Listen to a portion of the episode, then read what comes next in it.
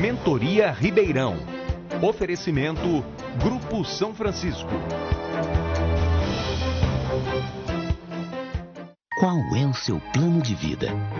A gente acredita que devia ser mais abraços, mais tempo para você, mais choro de riso, mais lágrimas de alegria. Agora, para ter mais saúde, deixe com a gente. São Francisco Mais Saúde, o maior centro integrado de saúde de Ribeirão Preto. Aqui você é o centro de tudo e tem tudo o que precisa em um só lugar. São Francisco, planos de vida com mais saúde.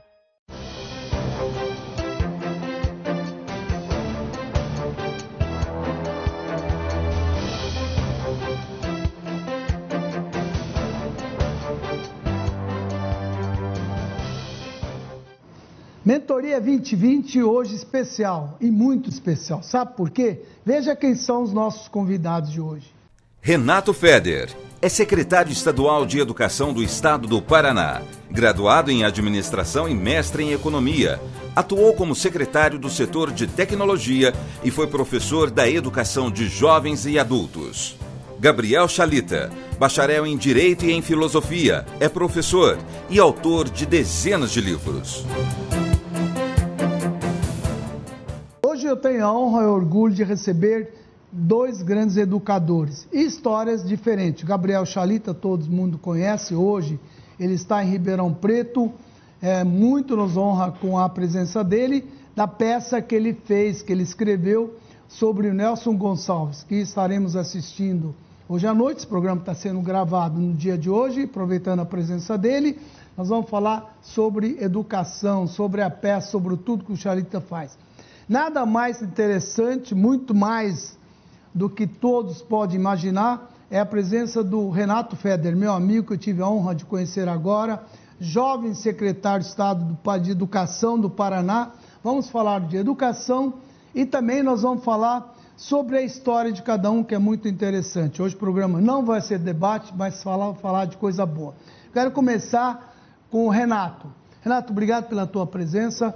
Eu queria que você explicasse é, para o nosso telespectador como é que o empresário de sucesso como você foi, né, e é um empresário de sucesso, iniciou a tua carreira, na verdade, é, é, como empresário e de repente você é, me disse que gostaria de fazer alguma coisa em termos de educação para a pública, né?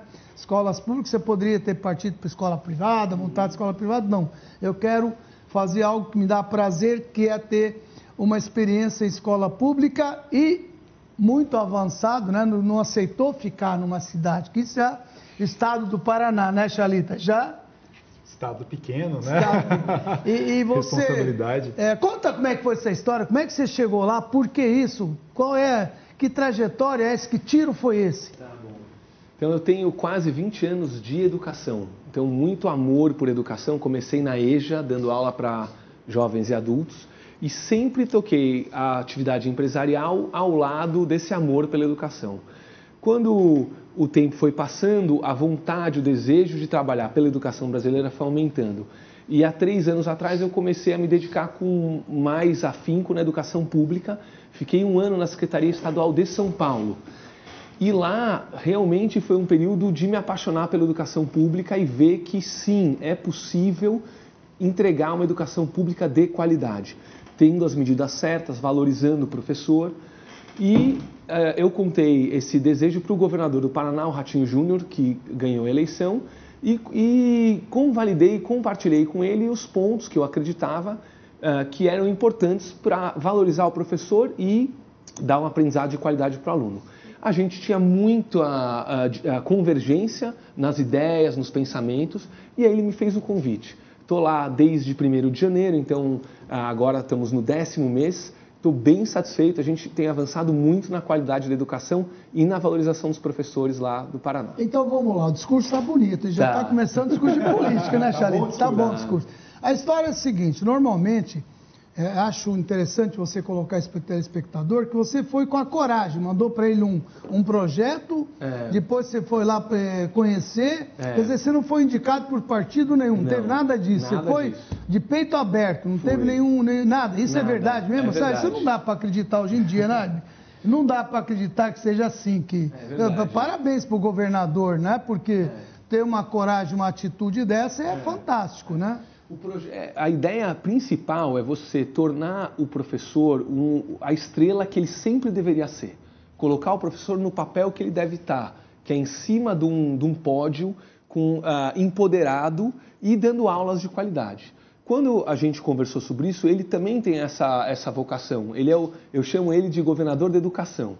Então, eu não sou ligado a nenhum partido político e nem, nem tinha experiência em política anterior. Mas o plano para valorizar os professores era firme e de focar no pedagógico. E é isso que é o trabalho. Né? Esse é o trabalho, acordar, uh, pensar sempre na rede, pensar no pedagógico, no aluno, no professor e esse trabalho tem 10 meses. Mas você deixou sua empresa, que é uma empresa grande hoje, não é? É, é, é deixei empresa, tudo de lado. É uma empresa é. de computador, sim, empresa sim, de, eletro, de eletroeletrônicos. Eletroeletrônicos, parou tudo, largou tudo e... Deixei com meu sócio, mudei com a família, com os filhos, para sair de São Paulo, fui para Curitiba. A cidade, o estado me acolheram muito bem, estou muito feliz lá no Paraná. E estou trabalhando. Estou bem feliz. Feliz é. para valer mesmo, né? Agora, que hum. bom, sabe, que é o Renato é, me demonstrou hoje uma coisa muito interessante quando fui dar uma volta com ele nas escolas, a humildade de um secretário estadual é, do Paraná. Mas, naturalmente, ele foram falando com os diretores, perguntando o que, que pode ajudar lá, é, como é que é. Essa humildade realmente é muito boa. São os 4H que eu sempre digo. Para ser um bom administrador, um bom líder, tem que ter 4H, Albi. Primeiro é humildade, segundo, humor, você uhum. também tem. Terceiro, honestidade e a última, cabilidade. Então você vê que humildade, em primeiro lugar. E ele tem as quatro, né? É lógico, ainda mais agora que ele tem um professor como Chalita, sim, né? Sim. Secretário estadual é, também durante muito tempo, ligado à área de educação, desde o dia que ele nasceu, não é? Com quantos livros? Eu perco 84 as contas. 84 livros. É, quer dizer, é, você dispensa, ah, você vai colocar depois todo aquele currículo, vai, você vai ficar meia hora falando do, do, do, do currículo do Chalita, mas o Chalita esteve aqui com a gente falando de educação. E é um prazer ter você aqui, Albi. O que, que você acha Poxa, disso? Você sabe que a primeira vez que eu conheci o Renato, né, a gente foi almoçar em São Paulo e eu fiquei, eu fiquei muito feliz, assim, porque é, ele, ele me falando desse sonho dele de trabalhar com escola pública, com educação pública, é, como é que ele enxergava isso. E eu confesso que eu até, eu, eu acho que eu meio que dei uma desestimulada, assim, no começo da conversa. Eu falei assim, Renata, a política está tão complicada, você tem um idealismo tão bonito, você tem tantos sonhos, mas quando você entra, né, você tem tantas pressões partidárias, tem uma coisa tão feia quando a política ela, ela, ela utiliza as questões demagógicas, né, os partidos tal, e retira a essência daquilo que é a educação, por exemplo. Mas eu, eu fiquei muito bem impressionado com ele desde a primeira vez, porque ele, ele firme naquilo lá, né? Poxa, é, é quer dizer, um cara com uma, uma empresa extraordinária dele, muito com dinheiro que não precisa largar tudo. largar Financeiramente tudo, não tem sentido e, nenhum. Vou cuidar da escola pública, eu quero ajudar essas pessoas a terem um sonho, a ter uma oportunidade. E, e, eu fui deputado com, com o Ratinho Júnior e fiquei muito feliz com essa história de na educação. É, eu conheço vários governadores, vários né, pediram sugestões de projetos, e eu sempre dizia assim: pega alguém para educar. Educação e saúde, né? Tenta olhar para essas áreas sem dar para partido político. É Vai pegar pessoa técnica Ministério que conhece, também. né? Ministério, Ministério é a mesma coisa. Você deveria pegar. Quem é o cara que quer dedicar sua vida à educação, né? E a educação, ela, ela na verdade, ela é o passaporte do futuro para as pessoas. A educação ela abre as janelas, as possibilidades. A gente estava andando aqui vendo as pessoas né, fazendo cursinho com sonho de entrar numa faculdade, pessoas se preparando para entrar para o mercado de trabalho. Cada jovem que você dá condição dele ser senhor da sua história é, é, é uma outra pessoa. E ele começou respondendo as perguntas falando bem de professor. Então mostra que ele vai ter um, um bom caminho. Porque se você não valoriza o professor, quem está na sala de aula todos os dias, é. quem, quem, acompanha as dores dos alunos, os calvários é. dos alunos, né? não adianta, nada dá certo de cima para baixo. O, o, o, gestor público da educação ele tem que estar ali na escola, ouvir professor, ouvir funcionário de escola, aí você consegue fazer uma educação de qualidade. Isso é interessante porque Claro que tem todo tipo de professor, né, gente? Nós sabemos que tem professores também que, de fato, não justifica nem porque ele é professor ali, mas é uma parcela mínima, né? É, é aquele cara que falta, que utiliza tudo, deixa aluno fora da sala de aula, mas a grande maioria, não é? São professores que se dedicam, e quem é professor hoje tem que amar a profissão, né? Porque o sacrifício é muito grande, você vê, é, é, ele tem que ter condições de conversar com os alunos, orientar os alunos. Ele não pode levar em base aqui. Um aluno que agrediu um professor pensa que é todo mundo assim. Professor que falta também. Tem professores, você dizer, sim, tem que valorizar. E aqueles que também ainda não estão, é porque não tiveram motivação para vir. Exatamente. Às eu... vezes, muitos deles também, não é porque não quer. Ninguém motivou aquele cara. É. Por que, que eu vou lá para ser, não tem disciplina para ser xingado, para não ter aula, para não sei o quê? Então, se alguém vier, manter o caça lá, eu quero fazer uma coisa séria, ganhar os diretores, os funcionários, como você acabou de falar. É conversar, professor, dá sim para fazer. Tem uma regrinha simples, tem que valorizar o professor em três lugares: coração, coração, cabeça e bolso. Sim. o que é valorizar o professor na cabeça? Assim? O professor, ele precisa ter uma formação continuada, porque é muito difícil ser professor, né, Chain? Você conhece profundamente educação no Brasil Ainda mais mundo, hoje, né? É muito difícil. Você, primeiro assim, você tem alunos que chegam na sala de aula, acabou de sair um, um, uma, uma, pesquisa... Uh, do, do Instituto de, de, Violência, mostrando o índice de violência contra criança, 90% acontece dentro de casa. A violência sexual contra criança acontece dentro de casa. Então, muitas das crianças que chegam na escola, elas são vítimas de violência em casa. Tem criança que chega na escola que tem problemas de, de, de alimentação, tem discussão de bullying. Tem, então, essas crianças já vêm com uma série de problemas. Aí, a gente vive numa época disso aqui, do celular da agilidade. Como é que o professor consegue trabalhar com tudo isso, né? Então, assim, você tem que formar o professor o tempo todo para ajudar esse professor a desenvolver o que o aluno tem de melhor. Cabeça. Aí você vai para o coração. O professor tem que sentir o seguinte: olha, eu, eu compreendo o seu problema, eu compreendo a sua dificuldade, eu estou aqui para te ajudar, a gente vai fazer um caminho conjunto. Não é ficar jogando as coisas para o professor sem dar condições. Às vezes, a história da, da, da questão da pessoa com, com, deficiência dentro da sala de aula, né? Então, o Ministério Público chegou à conclusão no momento, eu sempre escrevi favorável a isso, mas de uma hora para outra jogaram todo mundo na sala de aula, sem o professor ter condições para isso. Como é que você dá instrumentos para o professor para que ele consiga acolher de fato aquela criança? E o bolso? Aí o professor tem que sentir o seguinte: olha, meu secretário é honesto, o meu governador é honesto, ele não está conseguindo aumentar nesse momento por uma questão orçamentária aqui, mas ele está fazendo o que ele pode para isso. Então você tem que ter esses, dois, esses três olhares, né? Formar, valorizar, respeitar e valorizar salarialmente, porque o sonho de toda pessoa é chegar um dia que ela tenha condições né, de, de dar boas condições para sua família tal. Então não pode ter essa hipocrisia. Não, se o professor amar o que faz, não precisa de salário. Isso, isso é um equívoco. Em toda profissão a pessoa precisa ser valorizada. Né? Concordo contigo. Que que você, como é que você, que, que você encontrou no Paraná assim?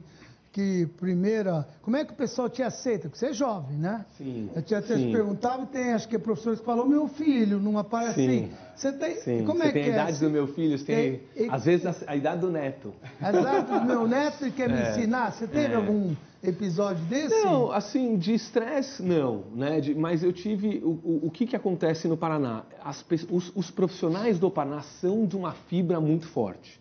Então, eles são pessoas que são muito comprometidas. Agora, com o tempo, muitos dos profissionais acabaram desviando do pedagógico e indo para a parte administrativa. O diretor, tipicamente numa escola no Paraná, passa 80% a 90% do tempo dele cuidando da parte financeira da escola, cuidando da merenda, cuidando da documentação escolar, da secretaria e ah, todo esse trabalho burocrático tira o olhar pedagógico, que é o mais importante. Então, desde o começo, a conversa com os diretores foi: diretor, Volte o seu olhar, o seu tempo, a sua energia para o pedagógico da escola. Como estão os seus, seus professores? Eles estão bem? Eles estão empoderados? Que tipo de ajuda esses professores precisam? Né? E, e, e cada professor precisa de um tipo de ajuda, um tipo de apoio diferente. Então, o diretor, desde o começo do ano, a gente está trabalhando com ele para ele ter o olhar pedagógico, principalmente no apoio aos professores. E esses professores já mais apoiados, aí sim o que, que a gente foca? Na sala de aula, na aula. O Paraná tem um desafio. 200 mil aulas todo dia a gente dá. 200 mil aulas todo dia. Então, se essas aulas acontecerem bem, a gente vai entregar uma educação de qualidade. Agora, uma parte acontece bem, outra ainda não, por o que o Chalita falou. Então, tem alunos muito difíceis, alunos que vêm de famílias com problemas, e é um desafio para o professor dar uma boa aula numa sala dessas. E qual que é o nosso papel? Apoiar a escola, apoiar o diretor e o seu time de gestores, os pedagogos principalmente, e eles entrarem junto com os professores, falando, vamos lá, vamos tentar de uma estratégia, tentar outra estratégia. E aos poucos a gente sim foi conseguindo melhorar a qualidade das aulas lá no Paraná. Renato, e o diretor, quando ele fala, né, Chain, diretor, a gente fala que o diretor é um animador, né? Uhum. Animador vem de ânima, de alma, ele é a alma da escola. Então você tem que, você tem que ajudar. O, antigamente o diretor de escola era alguém que entendia de diário oficial. Uhum. Então aqueles diretores antigos, né, saíam no diário oficial, ele olhava a legislação, ele hoje mudou. Um diretor de escola, ele é um gestor é. de pessoas, ele é um líder social. É. A formação do diretor é fundamental porque é ele que precisa fazer com que a, escola seja uma família. Um professor tem que é. ajudar outro professor. Você tem professores mais experientes, menos experientes.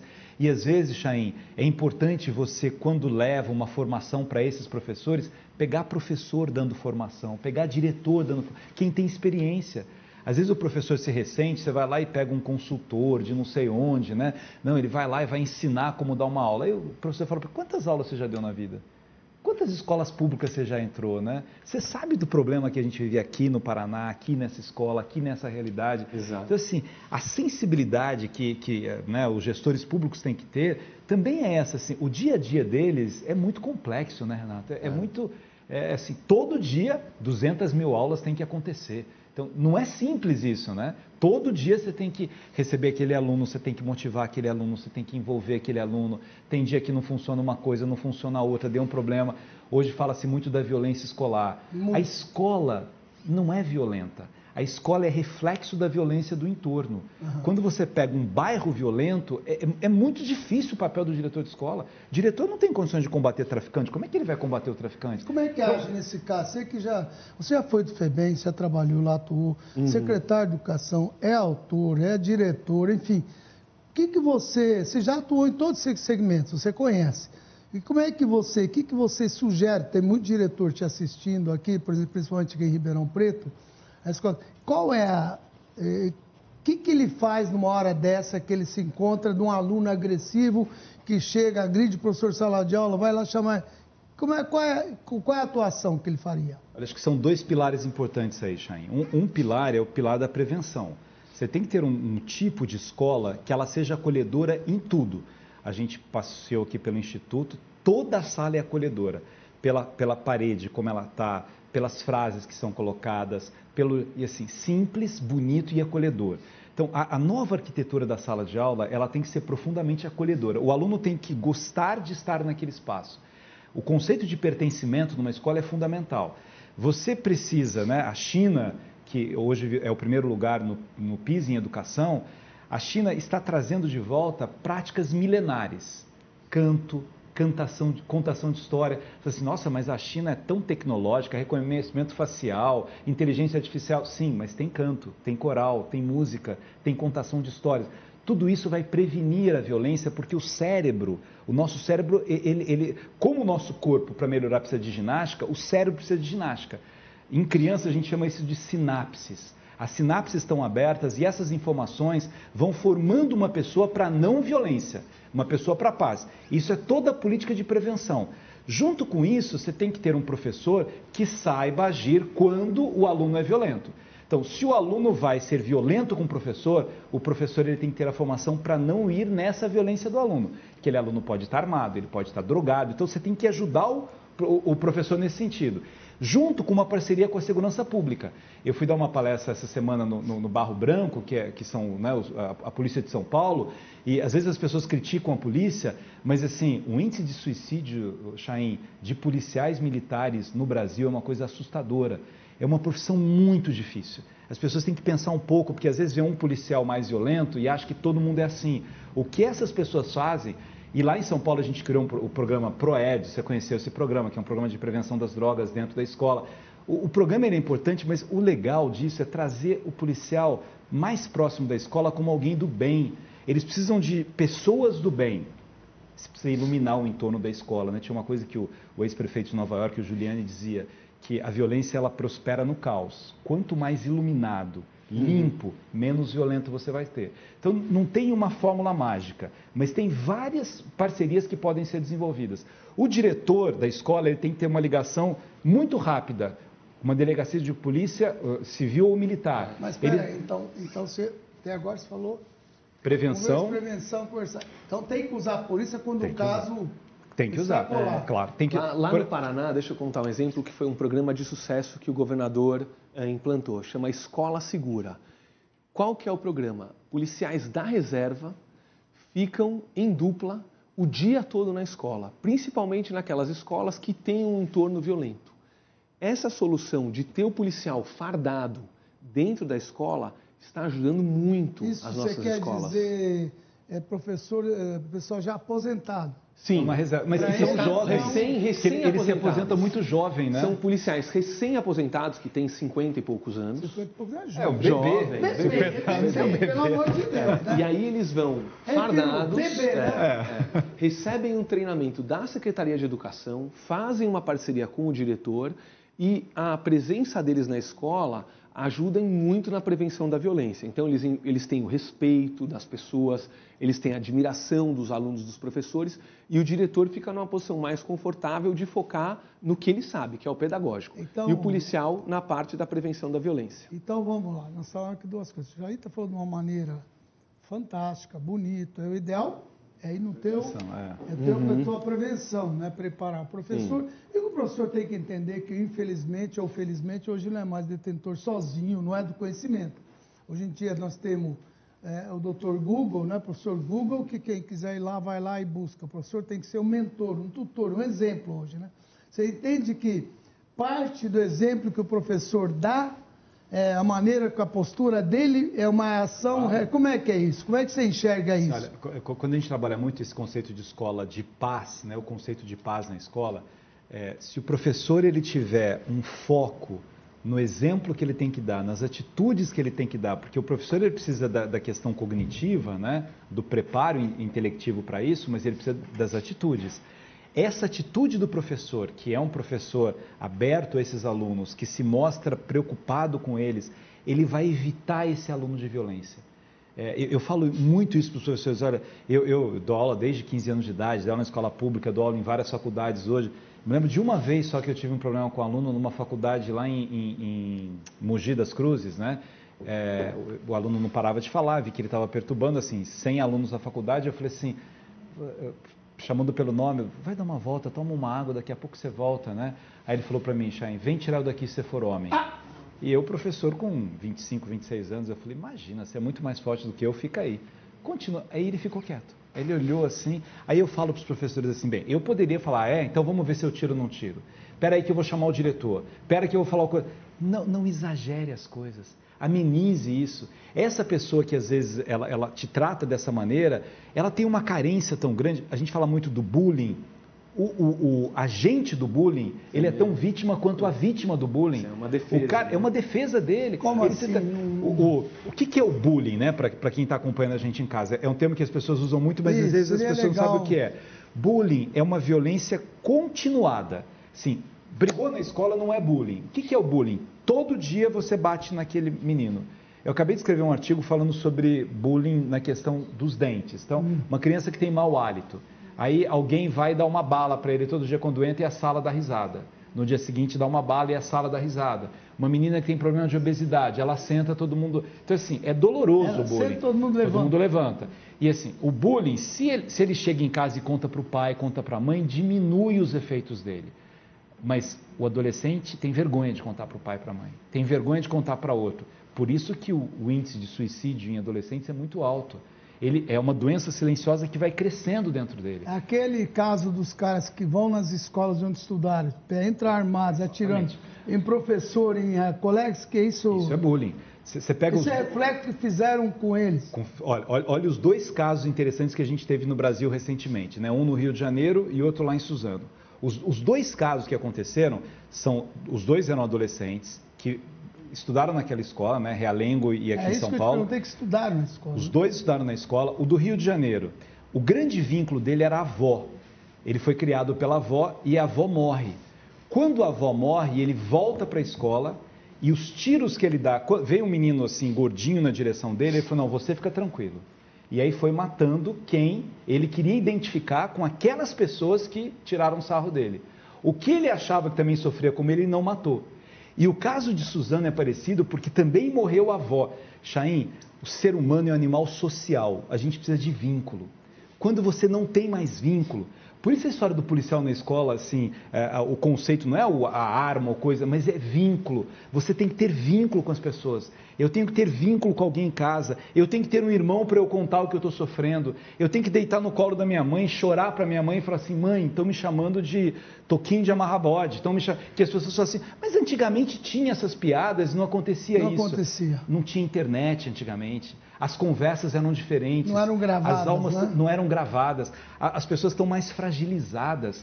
As três grandes doenças do nosso tempo são depressão, ligado ao passado, ansiedade, ligado ao futuro, e estresse ao presente. Três doenças da alma. Qual dos três é pior? Os três. É, os três. A, a depressão, quando você não sabe a razão dela, ela é a mais problemática delas. Porque a depressão, assim, se você brigou com a namorada e está deprimido, se morreu alguém. Agora, quando chega um momento que há uma tristeza interna tão grande dentro de você, que você não sabe a razão, ela é, ela é muito mais complexa de você amenizar isso. Né? E hoje tem criança com depressão. E, e esses cursos, aliás, você gravou uma série fantástica, não é? Onde você fala exatamente disso. Educação dos sentimentos. Né? Educação dos é, sentimentos, muito boa. O Chalita é. gravou um, uma série de. São quantas aulas? Doze aulas. Doze aulas, né? Para diretores. É, para diretores, mas é. também vai fazer para alunos. É. Professores, é. alunos. Você entende que para a rede, nós estamos falando de rede pública até então, né? A gente tem que separar a rede pública e a rede privada. Hoje você conheceu as nossas escolas e até Sim. eu falei para você, olha, não, não adianta olhar isso aqui para depois entender que é possível colocar em rede pública. Não é, é muito difícil, não é impossível, é muito difícil. Te digo ali, é, é, deveria ser feito, não é? Mas nem no, mundo inteiro hoje tem rede pública e rede é. privada. Só que daqui, é, graças a um trabalho que você vai começar a fazer, como o Chalita fez quando foi eh, secretário de Estado de São Paulo, secretários que têm paixão, que uhum. mudam a educação, uhum. não é? Uhum. Eles transferem isso para os diretores, que transferem para o professor, que transferem para o aluno, e você transforma em cidadãos da é manhã. Então, na verdade, se você olhar todos esses casos, acontecem em rede, em, nas públicas, não é? Por que isso? É em casa, é problema de exemplo de casa, é, é isso começa em casa, né? Você que tem experiências de ter filhos, é, de, de, viver. Mas, assim, o que eu acredito o seguinte, que quando você tem uma boa gestão e na rede pública você tem resultados. Eu vou citar um exemplo do Rio de Janeiro. O Rio de Janeiro, em 2010, saiu o resultado do como estava o Rio de Janeiro. Estava muito mal. No ranking dos estados no IDEB, que é a prova que mede uh, como quanto que os alunos aprendem, o Rio de Janeiro estava em 21 primeiro lugar dentre as 27 unidades da federação. 21º Rio de Janeiro, que é um estado relativamente rico. O secretário estadual, Wilson Risolia, em uma gestão, quatro anos, ele implantou medidas de valorização do professor, de aulas, eh, foco no pedagógico. Em quatro anos, o Rio de Janeiro foi de 21º do Brasil para quarto do Brasil. Então teve, e a rede inteira teve um salto, as escolas estavam organizadas, as aulas aconteciam, os professores estavam motivados, estavam reconhecidos, os alunos felizes iam muito mais à escola. Então o Rio de Janeiro foi para quarto colocado. Então foi um salto. Agora, Você diz estadual? Estadual, a rede estadual do Rio de Janeiro. Então em quatro anos eles foram de 21 para quarto. O, o Wilson Risolia sai e ele é substituído por um outro secretário que uh, desmancha as políticas. Ele muda a, a estratégia. Foi, esse ano? foi de 14 a 18. A, a próxima gestão. O Wilson Risolia foi de 10 a 14. 14 a 18, o Aí outro um outro secretário assume. E ele foca em outras questões que não as pedagógicas. O, qual foi o resultado do Rio de Janeiro na prova que foi divulgado em 2018? Voltou para a 21 posição. E o que, que aconteceu aí? Qual a tua conclusão? O, fo o, foco saiu do pedagógico. O foco foi em parte político, um, um parte. Uh, enfim, outras questões o, esse que não eram. que eu conheci, o Wagner, não é o nome dele? Hum. Ele era mais ligado à área tecnológica, engenharia, era mais É, tinha menos vínculo com o professor. Você tem que ter vínculo com o tem professor. Tem que ter vínculo com o professor, com e como certeza. é que um secretário consegue ter vínculo com o professor é, das escolas no interior, por exemplo? Como é que ele consegue fazer isso? Eu, eu acho que tem alguns caminhos aí, né? É, você tem um caminho tecnológico. É, eu, eu, sempre sugiro isso para os meus amigos secretários, assim, é, uma vez por mês você tem que ter alguma conversa com a rede você responde, uhum. deixando os professores criticarem, sugerirem, perguntarem. Fazendo isso via online. Distância, via online. Mas você tem que visitar todo dia alguma escola. Quando você entra numa escola, porque é rede, você entra numa escola e chega um professor e fala assim, secretário, sabe o que está acontecendo? Assim, o horário que o senhor colocou nessa mudança, ele impacta negativamente aqui, porque as horas que as crianças vêm é, é a base. Aí o funcionário que trabalha na merenda falou assim: essa mudança da merenda está prejudicando os alunos por causa disso. Você tem que ver. Assim, na, na, na, iniciativa privada é assim também. É, Se você não for lá, e assim, e o professor tem que sentir o seguinte: nossa, o secretário está preocupado comigo, é. o governador, o prefeito, ele vem até aqui, ele me ouve, eu dialogo, eu falo as coisas que eu estou precisando. Não, vocês arrumaram aí um curso de formação de professores que ninguém entende nada do que esse pessoal fala. E a gente queria saber como é que alfabetiza a criança. Era tão legal, Shen, que você chegava às vezes numa escola e falava assim, Xalita, a gente usa, usa o tradicionalismo, usa, como é que é, o consultivismo, o que, que a gente, o que, que a gente faz para alfabetizar? Porque a criança não está sendo alfabetizada. Aí você começa, essa proximidade, você vai ganhando esse é. professor, é. né? Agora, tem que ter metas, trabalhar com metas, onde você quer chegar, né? A, aquela região, por que, que ela é mais carente, o que, que essas escolas precisam mais, é. né? A gente tem, é, eu concordo, está perfeitamente com o que você falou. É, o chão da escola é Vou aonde. Vou deixar vocês dois baterem papo, assistir. Duas. Você é o grande hoje, educador. Hoje eu ficava aqui no meu programa, tá até meio, ó, telespectador vai me estranhar. Mas eu faço não tá questão. Em ninguém, tá não tranquilo, tô brigando, né? Tô falando, deixando vocês falarem e reclamar. Quero ver alguém reclamar que eu não deixo falar. Mas que coisa boa, profissionais desse, né, dessa qualidade a gente quer ouvir falar. Então é importante que os dois vão bater no papo. Não espero eu. Ô, Renato, deixa eu só concordar ah, com uma coisa que você falou do ah. Rio. Você pega assim, hoje, o estado que tem o melhor IDEB do Brasil, as, nas 100 escolas, né, quase 80 são desse estado, é o Ceará. Eu, quando fui secretário, era São Paulo que estava em primeiro lugar. Hoje é o Ceará. Aí você pega, por que, que é o Ceará? Né? E não estamos falando de partido de um lado ou de outro, mas teve continuidade de política pública.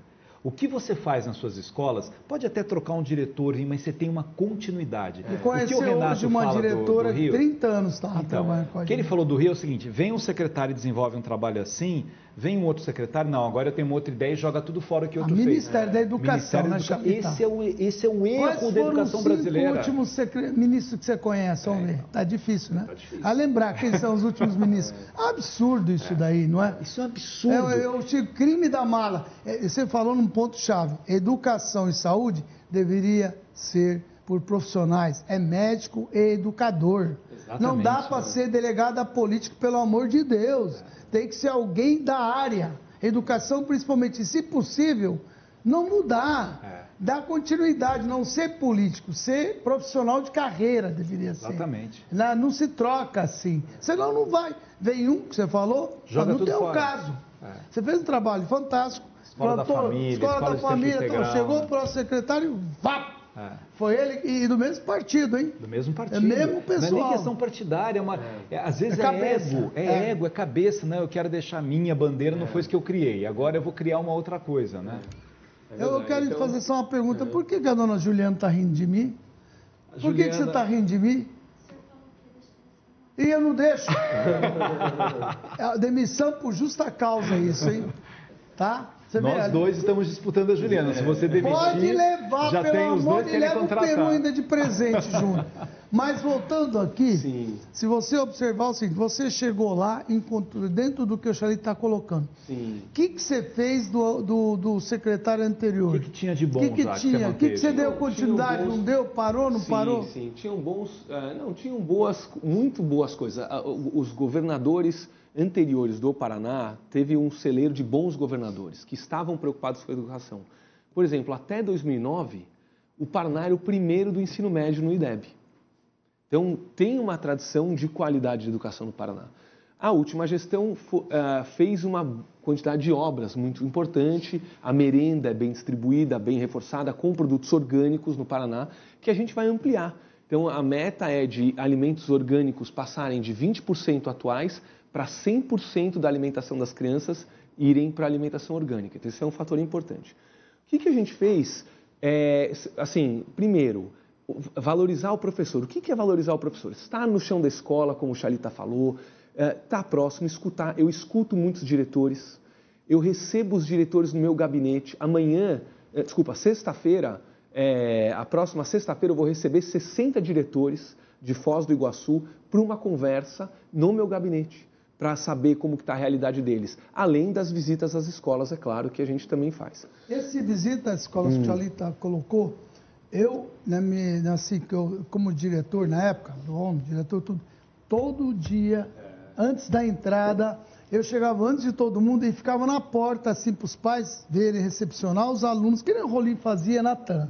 E é gostoso. E é gostoso é um porque eu ia na sala dos né? professores depois, era aquelas piadas, era uma é. delícia, não é? é? Mas na época que eu estava começando pequeno, então hoje, Brasil inteiro, eu faço questão quando você, eu quero ir na sala dos professores, chegar antes, está certo, já não é mais com aquela energia toda, mas eu faço questão. Hoje, é. por exemplo, já fui direto numa das minhas escolas, a Ribeirânia, Chego lá dos professores, converso, vejo os alunos deles, acham curioso. Mas você aqui, qual é o problema? Eles acham que é uma coisa, eu acho tão fantástico isso. É. E, e, quando eu comecei com a escola, para você ter noção, era Satuba, estamos falando em 76. Ontem, ontem, ontem. Você tinha 10 anos quando você começou, Cinco. não é isso aí? Então, então veja só, é, é eu conhecia nomes, RG dos alunos, o pai, e hoje eu encontro, assim que é fantástico, às vezes estou viajando um monte de lugar me Chaim, tudo bem? Você não lembra de mim? Honestamente, não. Isso é uma sacanagem, é, né? Você é. não lembra de mim, é demais. Mas, enfim, ó, desculpa. Eu tinha 10 anos. Eu, não, tinha não, não, eu fui teu aluno.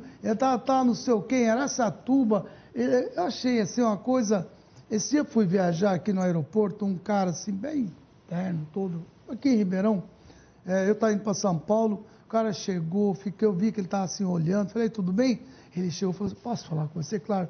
Olha, meu coração está batendo, que está acontecendo? Eu falei, mas o que foi? Você pode, é, é, eu queria só te passar uma mensagem que a minha vida inteira quis passar e não consegui.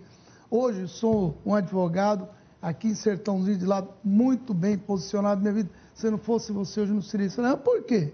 Cara, que você legal. me ajudou a terminar a faculdade aqui em Ribeirão, na tua época. Tá, tá. Você não lembra disso? Falei, honestamente não. Sabe por quê? Se eu faço com prazer para aluno que tem necessidade com você. Isso é tão gostoso. É aluno é. e fala assim, meu, eu estudei com você agora. Às vezes eu fico preocupado. Você olha para ele assim, cara, esse, esse foi meu aluno, estudou. Eu estou realmente, deixa eu dar uma olhada. Mas isso é gratificante, é muito gostoso. É. E tem um caso que me chamou muita atenção, Charlito, é o seguinte. Uma menina é, um dia me manda uma carta. Olha, meu sonho é ser médica. Eu moro no interior aqui de, Minas, de Belo Horizonte, no interior de Minas. De Minas. É, de não Minas. tenho como estudar, não tem. Você não pode mandar as apostilas na época do COC para mim, pelo menos estudar a apostila, tal, tal, tal. Eu quero fazer medicina. Eu falei, minha filha, com as apostilas estudar sozinha, você estudou onde? Não, eu terminei rede pública, estou terminando. Você não vai conseguir entrar na faculdade de medicina pública é concorrido uhum. e particular é caro. Faz o seguinte, vem fazer um cursinho Berlândia que eu tinha, vai estudar, fazer o cursinho, tal, tal. A menina foi, tentou, primeiro não entrou. Aí, na época do Haddad, ele fez o, o ProUni. Essa menina teve a oportunidade pelo ProUni de entrar na Faculdade de Medicina no Rio de Janeiro. E esses dias aí manda uma, é, é uma mensagem, como é que o senhor vai, não sei o que, sei, olha tua filhada como é que está uma moçona toda. Médica. Médica, oncologia, com namoro. Mas esse, tem coisa mais gratificante do que esse? É e é isso que acho que o professor sente, não é? é. O Nossa, professor é de rede. Não é? é? é? Você viu o caso aqui desses 100 alunos aqui, não é? Um Muda professor se sente tão valorizado quando vê o aluno dele é, fazer medicina, um sonho. O, o, o, professor tem que realizar o desejo, claro. o sonho desses alunos. Por isso que o professor Senão ele tem não é que. Professor. Se você, se você não acreditar Mas no ser humano. É aí que é a minha né? pergunta. É. Como fazer com esse professor de rede pública? Que o cara tem que trabalhar em duas, três escolas, ganhando o que ganha. se mata, ainda chega em casa. Como é que você faz um cara desse incentivar esses alunos? Estão falando até agora em casos mais extremos. É isso hoje ou mudou? É, é isso, mas o Chalita vai ter uma, com certeza, mais conhecimento do que eu, mas eu acredito que todo professor tem dentro do coração é, é, é, essa crença no ser humano, essa, esse desejo de melhorar o mundo, essa vontade de transformar vidas. O que acontece é que, com o tempo, aquela vontade, aquela ingenuidade, aquele amor, que quando ele começa a profissão, aquilo se apaga. O gestor, o diretor da escola, ou um secretário, o que, que ele tem que fazer? Reacender essa chama. Ele tem que trazer, como o Chalita falou, tocar no coração do professor, relembrá-lo do motivo que ele está lá, chamar o time, juntar, olha, a gente está junto e a gente vai trazer um futuro para as nossas crianças. A gente vai emancipar, vai libertar a pessoa pelo conhecimento. Os seus estudantes, vamos transformar a vida dos seus estudantes. E o, esse, esse coração do professor, ele está lá esperando essa chama reacender. E cabe ao diretor e à secretaria reacender essa chama. Aí, aí você está falando do coração. E a cabeça e, a cabeça e o bolso? Até o nome, Chaim, professor. De onde vem o nome professor? Da onde? Você que De é um quem especialista. professa. Professor é aquele que professa, é aquele que acredita. Se você não professa, você não crê, você não acredita, você não pode estar numa sala de aula. Eu até dizia quando era secretário, assim, eu falava pro, tem, é claro que a maior parte dos professores são comprometidos, mas tem professores também, uhum. como toda a profissão. Tem juiz uhum. que não é tão comprometido, tem médico que também não é. E eu dizia assim: olha, se vocês quiserem brigar comigo, secretário, briguem. Se vocês quiserem brigar com o governador, briguem. Agora, quando vocês entram numa sala de aula, vocês têm que ser inteiro naquilo que vocês fazem. É, é, como um médico que entra no centro cirúrgico, ele não vai falar assim, eu vou operar pela metade porque eu estou bravo com o dono do hospital, estou bravo com o presidente, com o governador. Você entrou num centro cirúrgico, você é médico, você tem que dar o seu melhor para salvar aquela vida. O professor é a mesma coisa. No momento que você está numa sala de aula, você precisa ter a consciência do poder que você tem nas mãos. Uhum. Um professor, a gente fala que ele pode abrir as janelas das possibilidades, mas ele pode traumatizar os seus alunos para sempre. O professor ele tem tanto poder, e às vezes, Chaim, é um detalhe. O professor olha ali o texto do aluno né, e fala assim: Nossa, você não tem dom para escrever. Né? É uma palavrinha que ele falou. Agora, como ele não foi formado na cabeça, ele não sabe o significado disso, né? É, o, o trauma que ele pode criar na cabeça de alguém. Por isso que, e, e, o Renato coloca uma coisa importante, assim, o professor ele, ele chega sonhando, geralmente ele chega sonhando, é o que a gente espera, né? É. Então, é a impressão primeira. Depois, a gente tem que ajudar o professor a se lembrar disso. Eu gosto quando a Maria Bethânia, quando ela, ela fala que ela está cansada para um show assim, ela se lembra da impressão primeira que ela teve quando chegou no Rio de Janeiro, né, da Bahia, e viu a, a, a Baía de Guanabara, né? E aí ela se lembra que, que ela cantava em alguns lugares e que ninguém olhava para ela, porque as pessoas estavam dançando do seu jeitinho, tal, nos bares que ela cantava para ganhar vida. E aí ela se lembra por que, que mesmo naquelas dificuldades todas ela quis ser cantora. E aí ela fala para o cansaço dela, vai embora, preciso cantar, né? Você que é fascinado pelo Roberto Carlos, o que, que faz o Roberto Carlos ser o Roberto Carlos até hoje, esse rei? Cada show dele é uma celebração. É um momento que ele se transforma. Cada aula de um professor tem que e ser você essa sabe qual a idade né? dele, né? É. 77 anos. É a soma das nossas três idades. Pois é. Né? e ele consegue dar dois, três shows de por semana. Com aquela emoção, tocando na alma das pessoas. na alma né? das pessoas. Aí é. você fala, é tem que tocar na alma. O professor tem que tocar na alma Eu acho que, Roberto Carlos, na minha opinião, é uma seita, é uma religião. Porque é, é impressionante na hora que você vê aquela briga por ir por pegar aquela flor, aquele negócio. Você, todo mundo sabe. Bom, eu já sei que ele fala na hora que ele chega, é. a sequência das músicas, como é que ele fala de cada música, que hora que é para ir lá na frente, que eu já saio, já sei que vem toda aquela. Eu vou lá para pegar. É. Na hora que começou a tocar Jesus Cristo, Jesus Cristo, aí pode sair perto. É em todo mundo. É impressionante como ele consegue. Isso é com o professor também? Exato. vamos, vamos pegar o exemplo do Roberto Carlos, que é interessante. Assim. Algumas músicas tocam nas pessoas, por quê? Porque são músicas de dor de amor. E todo mundo já sofreu de amor. Você não, porque você já encontrou o Adriano. Né? As pessoas sofrem. Então, quando ele canta aquela música daquela, daquela, né, daquele amor que acabou, do vou pedir o café da manhã, do, ele vai identificar um monte de gente ali. Quando ele canta músicas do sagrado, ele também identifica, porque independentemente da religião, o ser humano tem a dimensão do sagrado. Da mãe, do da pai. Mãe, ele, da ele cantando a música da, da, mulher. Então, ele, ele tem o professor, ele precisa se conectar com o aluno. Ele precisa estabelecer um vínculo. Como é que eu estabeleço o vínculo com o aluno? Não é um professor entrando na sala e falando assim, eu amo vocês. Não é isso. Mas a atitude que ele tem, o olhar que ele tem para aqueles alunos, a atenção que ele dá para aqueles alunos, os exemplos que ele constrói, que ele constrói com aqueles alunos, isso é fascinante. Você tem que entrar naquele universo também. Então, se é professor de literatura, você vai trabalhar a literatura como a história dos sentimentos. Se é professor de matemática, você vai olhar para aquele aluno e os números também revelam sentimentos. Os números ajudam você a abrir uma série de possibilidades, né? É, é, a, a, matemática, ela, ela não tem essa visão de um racionalismo frio.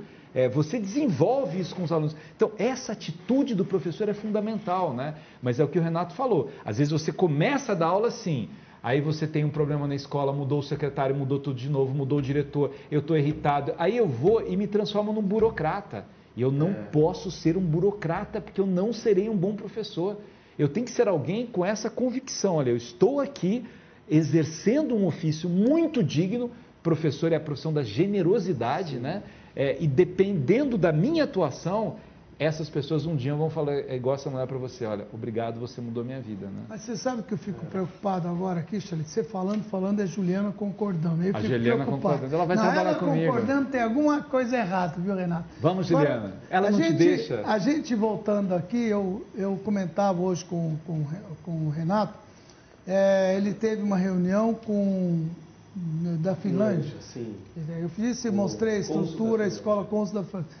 É, é, é, eu falei para ele assim, é difícil a gente querer comparar países igual Finlândia, Singapura, que foi, na época da China, foi um antro de droga, prostituição, é. e hoje é ser considerado uma das melhores do mundo. Tal. Em primeiro lugar, que a gente tem que pensar o tamanho do país. Primeiro. Segundo, quantos alunos tem aqui? Terceiro, a situação do bolso que você fala das pessoas é. e da cultura. A gente fala, olha, é, tem teatro, música, caramba, o, os meninos na Europa, eles querem comprar a Espanha. Você vai nos museus lá, naquela, tem desde criança aquela roupinha já assistindo peças teatro, Prende, né? ópera, não Cérebro exercício. Como fazer num local aqui, no país que as pessoas, às vezes, você falou de comida, tem muitos pais, eu te comentei da escola uhum. que nós montamos para concorrer, escola pública, que uhum. foi é, a Luminova e não consegue, o pai não consegue tirar, até ele consegue pagar a escola, que é metade do que vocês gastam hoje numa rede pública, mas ele não tem comida, é, tem o livro, ele não deixa, é, por causa disso. Isso é assistencialismo ou uma necessidade? Como é que você enxerga isso? Eu, eu dou isso, isso, isso. Será que, é, é, tirando algumas coisas que poderiam ser investidas no professor, para investir, porque muitas vezes você não consegue. Aqui no caso, vamos pegar Ribeirão Preto. 25% vai para a educação. 80, 80 85 no meu recorde vai para a folha de pagamento. Você não consegue fazer mais nada. Não consegue. A professor que ganha muito, não é isso. O problema é, é, é o excesso. É, como é que você explica isso, você como secretário e você que já passou por isso? Olha, eu acredito que existem boas políticas. Boas políticas são aquelas que colocam a rede caminhando na mesma direção. Eu vou dar um exemplo para vocês, que é o Presente na Escola, um programa lá do Paraná. O que é Presente na Presente Escola? Presente na Escola é o seguinte, o professor ele passa a fazer chamada pelo celular. Então é muito, já começa facilitando a vida dele, porque ele não precisa fazer a chamada. Ah, ele faz a chamada pelo celular? Pelo celular. Então, ele, antes Bom, ele fazia no papel. o professor lá ganha bem, tem cada um celular. celular. Né? começa bem. Ele, ele faz a chamada no, no, celular e não no papel, que evita um trabalho Olha duplo, porque ele precisava passar antes, ele ia no sistema, passava cada. Não, a chamada, né? É, primeiro a chamada e depois passava para o computador. Então agora não precisa mais. Quando ele faz a chamada no celular, no mesmo dia. Isso, isso tem aqui no estado de São Paulo? Você sabe não, disso? Não, não. Olha coisa boa, hein? É, que não foi hoje, você que implantou, não? É, a gente ampliou, ampliou. Então a gente tem hoje mais de 90% dos professores lançando as chamadas no celular. Coisa boa.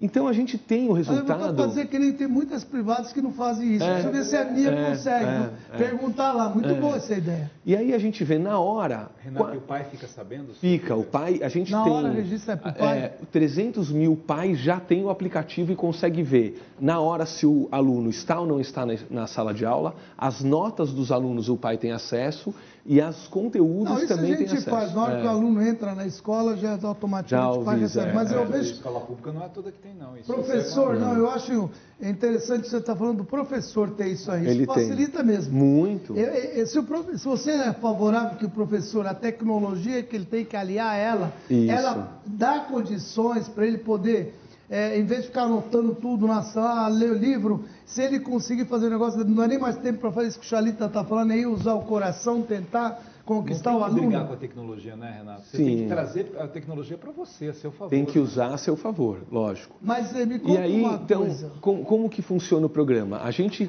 percebe que em algumas escolas a frequência dos estudantes é muito alta. Então a gente tem 95, 97% dos estudantes indo todo dia à escola. A tua escola é período integral? É, uma, par, uma pequena é. parte Aquela hoje. Aquela parte que é meio período, por que, que tem que dar almoço na escola? Tem que fazer o, o almoço, ele, a, a, refeição maior é dada no intervalo. Ah, a gente dá intervalo. uma refeição com alta, com proteína, com carboidrato, salada, muitos nutrientes Uhum. orgânicos, inclusive, no intervalo. No, no intervalo que no Paraná é às nove e meia da manhã. Nove meia já tem um sim, almoço. Sim, ele já tem uma refeição muito forte. Sim. E, ou no período da tarde, às três e trinta, ele também tem uma refeição muito forte. Tá, mas isso que eu te pergunto. Tá. Qual é a necessidade disso? É aquele Não, lanche... é importante, é muito, importante, é muito importante, é muito importante. Nove meia da manhã, fundamental, almoço. fundamental, É? fundamental. Tem criança que não tem comida em Sim. casa. É isso, isso que eu, eu queria Sim, chegar nisso. Sim. Por sim. que é que a gente tem que separar, como disse, particular do, do, do, É. Sim, do, são do diferentes, Nós colocamos uma, essa escola e a gente nota que o pessoal ainda é, é, não, não sai da escola pública, mesmo reclamando, não sei o que, ainda segura. É. Mas tem muitas escolas de qualidade. Então, o, o que, que a gente. Só para voltar ao presente na escola, que é uma, eu acho uma medida incrível. Prof- a gente tinha essas escolas com 95, 97% de frequência. E uma escola perto, no mesmo bairro, com o mesmo entorno, ah, com 70% de frequência. Então, só de 100 alunos, só 70 vão à escola e 30 faltavam. No Paraná, todo dia, 150 mil alunos faltavam à escola. Todos os dias, 150 mil alunos faltavam à escola. A gente, com esses dados... Uma rede de que tamanho? de um milhão de alunos. Então, 15%, 15% dos alunos faltavam E escola. professores, quantos iam, quantos É faltavam? um número ah, ah, na casa de 12%. 12. Todo dia. 12%, E quando esse de professor 10 a falta, o 12%. aluno fica sem aula. Ah, a escola tem atividades, a gente ah, tem jeitos de contornar e minimizar esse problema, que é o pedagogo entrar em sala, ou o diretor, ou ter atividades preparadas para os alunos. Isso minimiza muito o problema. Mas isso é, é discurso ou é real, Renato? Numa boa, tá? Não, uma parte, as boas escolas, aqueles diretores com olhar pedagógico, eles estão preparados. Nas escolas onde o diretor está com um olhar mais financeiro, ele ou ele pode liberar os estudantes ou ele deixa os estudantes no pátio. Mas o que aconteceu com essa escola? Você, você interrompeu ele, deixa ele falar da É. Qual escola. escola? Não, a dá 70% De que uma, de 70, frequência. uma 95 É, e, e a tudo outra bem, assim, 70%. Quando a gente mostra isso, quando a gente passa para a escola, olha, você está com 70% de frequência dos seus alunos e as escolas no seu entorno estão com maior frequência, as escolas começaram a aumentar a troca de experiências. É, o que, é que um fazia, o que, que o outro fazia, qual a estratégia? Ah, mas eu tenho ensino médio noturno. Não, mas a outra escola também tem ensino médio noturno. Então, opa, o que, que você faz? Essa troca de experiência e essa busca, focar os gestores. A gente falou para os diretores, diretores, tragam os alunos de volta. Ah, diretores, a escola tem que estar mais conectada, a escola tem que estar mais próxima, o aluno tem que ver mais valor em ir para a escola. E isso foi sendo feito. E hoje, menos de seis meses depois do lançamento do programa Presente na Escola, 60 mil alunos estão a mais em sala de aula todos os dias. É Se- isso, se ele é já isso, fez- mil isso alunos. que a longo prazo vai diminuir a violência. Olha aqui, um Esse de jovem 10 que está indo para a escola é, que, é que, que, que vai diminuir a violência. Assim. Se a gente quer melhorar, porque às vezes a gente está vivendo um momento em que as pessoas estão muito imediatistas, né? Então você acha que você vai resolver a violência, mata esse, mata aquele. Não é isso que vai resolver.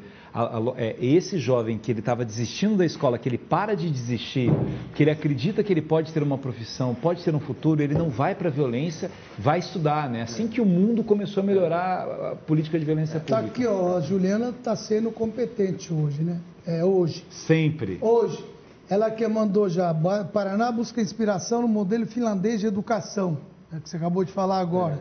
Vai fazer um convento. tal. O que, que você acha que você vai trazer que pode eh, te ajudar nisso? Não, é- é- Você sabe que lá eles funcionam de uma maneira. Não, são outras culturas, Outra tem que ser tomado cultura. cuidado. Como é que é? A Finlândia, especificamente, ela me chama a atenção por dois motivos. Primeiro é a formação de professor. Então, isso a gente tem muito que evoluir no Brasil, inclusive no nosso estado, porque o professor ele precisa ser empoderado na gestão de sala de aula. A gestão da sala de aula hoje é um desafio. O jovem conectado, o jovem que conhece o Google, o jovem das redes sociais, para ele ter uma conexão com a sala de aula, o professor precisa ser um professor cativante, um professor que sabe gerir. tutor E isso é um tutor, mentor. é um mentor. Então isso a Finlândia faz muito bem, isso a gente vai olhar. Outra, outro ponto da Finlândia que é interessante é que é uma rede que não tem soluções mágicas nem mirabolantes. Então você tem, ah, eu já visitei ah, dezenas de escolas na Finlândia em 2012. Eu fui lá conhecer a rede da Finlândia. E o que, que me chamou a atenção é que não é alta tecnologia, não é soluções que viram de ponta cabeça a educação. São professores que, em geral, ficam na escola, comprometidos ah, e empoderados para dar boas aulas. É, é, vamos dizer assim, é um arroz-feijão que acontece bem feito. As aulas são o foco, o professor está no pedestal e a rede toda fazendo um arroz-feijão, falando, professor, o que você precisa para dar uma boa aula? Não tem fórmula mágica. Não tem fórmula mágica, dia a não- dia. exatamente, um dia a dia bem feito. Então essas são as coisas. Agora, o presente na escola, para concluir, quando o diretor ele passa a se sentir parte de um grupo, quando a gente dá um direcionamento para ele, falando, olha, se- eh, transfo- faça aquele aluno voltar para a escola, descubra por que, que ele está deixando de. O aluno não, não, não é de um dia para outro que ele evade. Ele vai deixando de frequentar, vai faltando, vai faltando e depois evade. Não desiste dele, né? Não desista dele, diretor. Traga ele. Veja qual que é a questão dele. Ele não está vendo valor na escola, ele não está vendo valor na aula. Vamos trazer ele de volta. E isso tem dado resultado. 60 mil alunos com um programa, fora os outros programas que a gente tem lá no Paraná. O- eu vejo aqui também que o seu gargalo é na educação, no ensino médio, né? Esse é o desafio. Vocês desafio caíram maior, lá, né? né? Sim, É, O que, que você pretende fazer nesse caso, especificamente ensino médio lá? Sim, sim. A gente tem uma grande questão do ensino profissionalizante. Então, hoje, 25% dos nossos alunos estão em um das- uma das modalidades de técnicos profissionalizantes. Só que essas modalidades eh, são, é um desafio maior para o Estado, a qualidade do curso, os laboratórios. Então, a gente pretende aumentar a quantidade de cursos profissionalizantes e melhorar a qualidade dos laboratórios, ter um material para o ensino médio. Então, você vai em outros países e 40%, 50% dos estudantes estão no ensino profissionalizante. Isso eu acho que seria bem-vindo para o Brasil. Né? Você ter o, o, o estudante que quer trabalhar depois do ensino médio. Foi tentado, né? em todas as outras gestões, inclusive na sua época, foi tentado, na própria época da, da presidenta lá, a Dilma, quando ela quis implantar. É, Foi um fiasco, né? Pronatec. É, foi um fiasco, Mas, né? mas tem que saber implantar, né? Porque assim, Porque é, a ideia não é, o ruim. discurso, É. a gente vê que é legal, concordo, não é? É o mundo inteiro. Mas essa é a diferença do país. Por isso que eu te disse, o que, que a Finlândia pode ajudar um país do tamanho do nosso? E precisa ficar claro o seguinte, é, é, a gente falava de Singapura, tem 5 milhões de habitantes. Quanto nós temos aqui? gente? É, Finlândia, 220 cinco milhões. milhões, é. É, e, e lá, em, lá em Finlândia, quantos cinco habitantes milhões. É, 5 milhões. Gente, É, é, não é a tem mesma menos- coisa, né? então, que na verdade, sim, tem que olhar, tem que usar, mas tem que adequar para cá, não é? É Poxa, hein, pensar por que- por que- globalmente e agir lo- loucamente, Por que, que localmente, game faz tanto loucamente. sucesso? Quem? Game, por que, que então, faz tanto está sucesso? sendo o maior sucesso Porque é um hoje. desafio. Na verdade, esse, esse aluno do ensino médio, você tem que desafiar o aluno. Hoje, assim, por que, que Harvard trabalha com dilemas morais, né? a Espanha trabalha com solução de problemas? Você tem que desafiar. A ideia da escola profissionalizante, quando você trabalha com o conceito de profissão também, você está desafiando as pessoas. Eu, eu, acho muito, quando você consegue mesclar, você não joga fora aquele aluno, ele pode ir para a faculdade também, você não vai jogar fora a dimensão então é propedêutica sonhar tal. em reverter claro, a escola pública? um jovem desse é aí, possível, secretário. É possível, é tem possível. esperança, o pessoal pode acreditar que é possível. Cada Acho que um não, nós parte. temos Toda duas soluções aqui. Ou o Chalita volta para a Secretaria de Educação, ou o Ministério, que é hoje, ou o Renato volta para São Paulo. Você dá um jeito nisso. Tem que, apesar que o secretário de Educação é hoje está em São Paulo, é muito bom. É muito bom. O Célio, né, fez um bom trabalho e tal. Parabéns, viu, Renato? Viu? Realmente, é, você me, me inspira realmente a acreditar que alguém que larga tudo, faz tudo, é, para ir fazer uma missão dessa é de bater palmas. É, então eu bato solução, palma aí para você. Tem solução tem sonho, mesmo. Né? Mas tem que ter secretário como você que tem ido pelo aqui, coração, cabeça, bolso. menos bolso. Não, ele não está no bolso. Charlita, hoje está apresentando aqui uma peça teatro, né? Hoje. É, uma homenagem ao Nelson Gonçalves, né? E a peça, assim, é, eu já, já fiz várias peças de teatro. E essa peça eu quis fazer uma homenagem trabalhando com dois elementos do Nelson Gonçalves, a razão e a emoção, coisa que todos nós temos e precisamos trabalhar com as duas coisas, né? O Nelson Gonçalves foi um homem que sofreu muito para ser cantor. Ele teve muitos nãos da vida dele. Ele sonhava em ser cantor, Chain, e aí ele ia nos concursos de calouro. E ele era gago, então ele tinha dificuldade para falar, para começar a cantar, ele era reprovado. E ele lutava boxe, ele, ele, ele trabalhava né, no, como garçom. E aí o sonho da vida dele era um dia cantar para Ari Barroso, né? que na época era o grande, o grande programa dele que lançava os novos cantores. Ele uhum. falou assim, o dia que eu for no Ari Barroso ele vai reconhecer. O dia que... Aí ele chega e canta no programa do Ari Ele começa a cantar o Ari Barroso assim, volta para o bar que você não tem voz. Nossa Senhora. Sabe o que é isso na vida de alguém que sonha com isso? A tristeza dele, né? E aí ele persiste e dez anos depois o Ari Barroso diz assim, olha, eu errei. Nelson Gonçalves tem a mais linda voz do Brasil. Ninguém tem a voz de Nelson Gonçalves, né? E, e depois... hoje, hoje, depois da peça, você vai fazer uma fazer vai bater um, é, papo, vamos bater um né? papo junto Na com verdade, o Chain. infelizmente, nós não conseguimos. É, o Chalito você colocou à disposição, que eu tinha feito um convite, inclusive para a rede municipal, é, ir lá até assistir essa peça toda e poderia uma palestra Chalita. Infelizmente, não consigo conciliar é, é, horários e tal, mas a gente se coloca à disposição. A palestra tua para os professores é, é uma coisa fantástica, né? Que é até legal esse conceito. Um é esse conceito dos nãos. E o segundo conceito do Nelson, Shine, quando ele estava no auge da vida dele, ele vai preso por causa de droga. Ele teve um problema com uma mulher e ele começou a usar muita cocaína, nunca tinha experimentado cocaína, e numa briga com um amigo dele, o amigo fala para a polícia que ele é traficante. Ele nunca foi traficante, Nelson, mas ele vai preso injustamente. E na prisão, quando ele vai para a prisão, os amigos dele abandonaram. Ele era muito famoso quando ele vai na prisão. Ele começa a cantar na prisão. E para mim é uma das coisas mais comoventes da vida dele. Ele cantando na prisão, os presos chamam o diretor da prisão, assim, 20 dias depois, fala assim: essa voz não pode estar aqui. E se aumentar um dia na pena de todo mundo, não pode diminuir a pena dele? Então, isso é tão bonito assim, porque no momento em que todos os famosos abandonaram Nelson, os presos falaram assim: aumenta a nossa pena, solta ele, é uma injustiça ele estar tá aqui.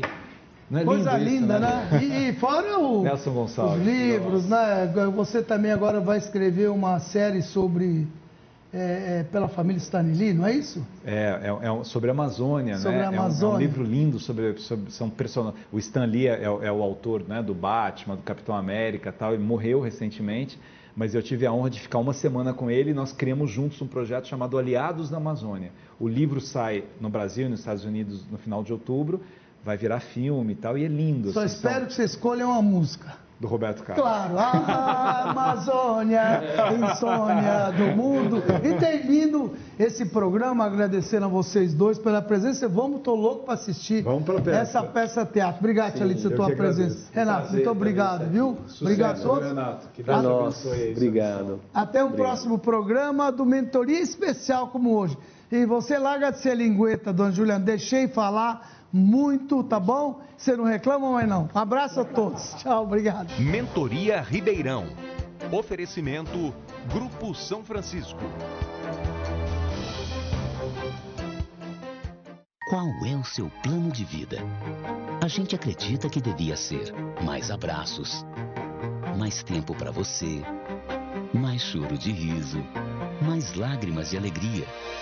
Agora, para ter mais saúde, deixe com a gente. São Francisco Mais Saúde, o maior centro integrado de saúde de Ribeirão Preto. Aqui você é o centro de tudo e tem tudo o que precisa em um só lugar. São Francisco, planos de vida com mais saúde.